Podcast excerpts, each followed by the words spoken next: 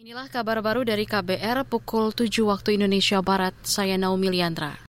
Menteri Dalam Negeri Tito Karnavian meminta daerah membentuk tim penanggulangan konflik sosial TPKS.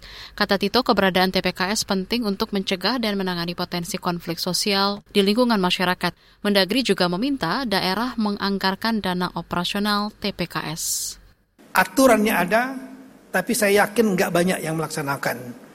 Itu namanya tim pengendali tim penanggulangan konflik sosial TPKS itu sebetulnya sudah ada peraturan presidennya, peraturan pemerintahnya, turunan dari undang-undang penanganan konflik sosial, di mana gubernur, bupati, wali kota menjadi ketuanya, wakilnya boleh pilih, boleh dari masyarakat, boleh. Tokoh masyarakat, Mendagri Tito Karnavian berharap dengan adanya tim penanggulangan konflik sosial atau TPKS, masalah di daerah bisa diredam sedini mungkin.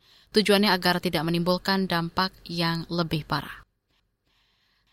Saudara Komisi BUMN di DPR meminta PT Pertamina dan PT Perusahaan Listrik Negara PLN memastikan kesiapan energi dalam menghadapi mudik dan Hari Raya Idul Fitri tahun 2023. Wakil Ketua Komisi BUMN di DPR, Arya Bima, juga meminta keduanya mengantisipasi kemungkinan kejadian buruk.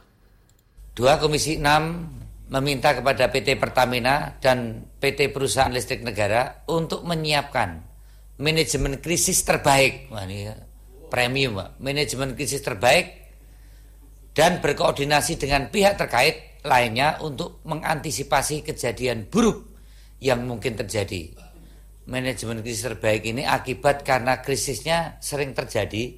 Kali ini manajemen krisis terbaik. Wakil Ketua Komisi BUMN di DPR Arya Bima menambahkan, komisinya juga meminta Pertamina berkoordinasi dengan instansi kementerian atau lembaga guna memastikan ketersediaan stok, ketepatan waktu distribusi dan stabilisasi bahan bakar minyak menghadapi mudik dan Hari Raya Idul Fitri.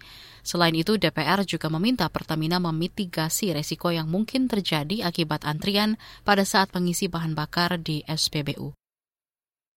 Kita ke Liga Champions, Manchester City meraih kemenangan meyakinkan 3-0 saat menjamu Bayern Munchen pada pertandingan leg pertama perempat final dini hari tadi. City membuka keunggulan berkat gol Rodri di pertengahan babak pertama. Di babak kedua, Bernardo Silva dan Erling Haaland memperbesar kemenangan dengan masing-masing mencetak gol. Kemenangan ini akan menjadi modal Manchester City saat bertamu ke markas Bayern Munchen ke leg kedua pada Kamis pekan depan. Demikian kabar baru saya Naomi Liandra.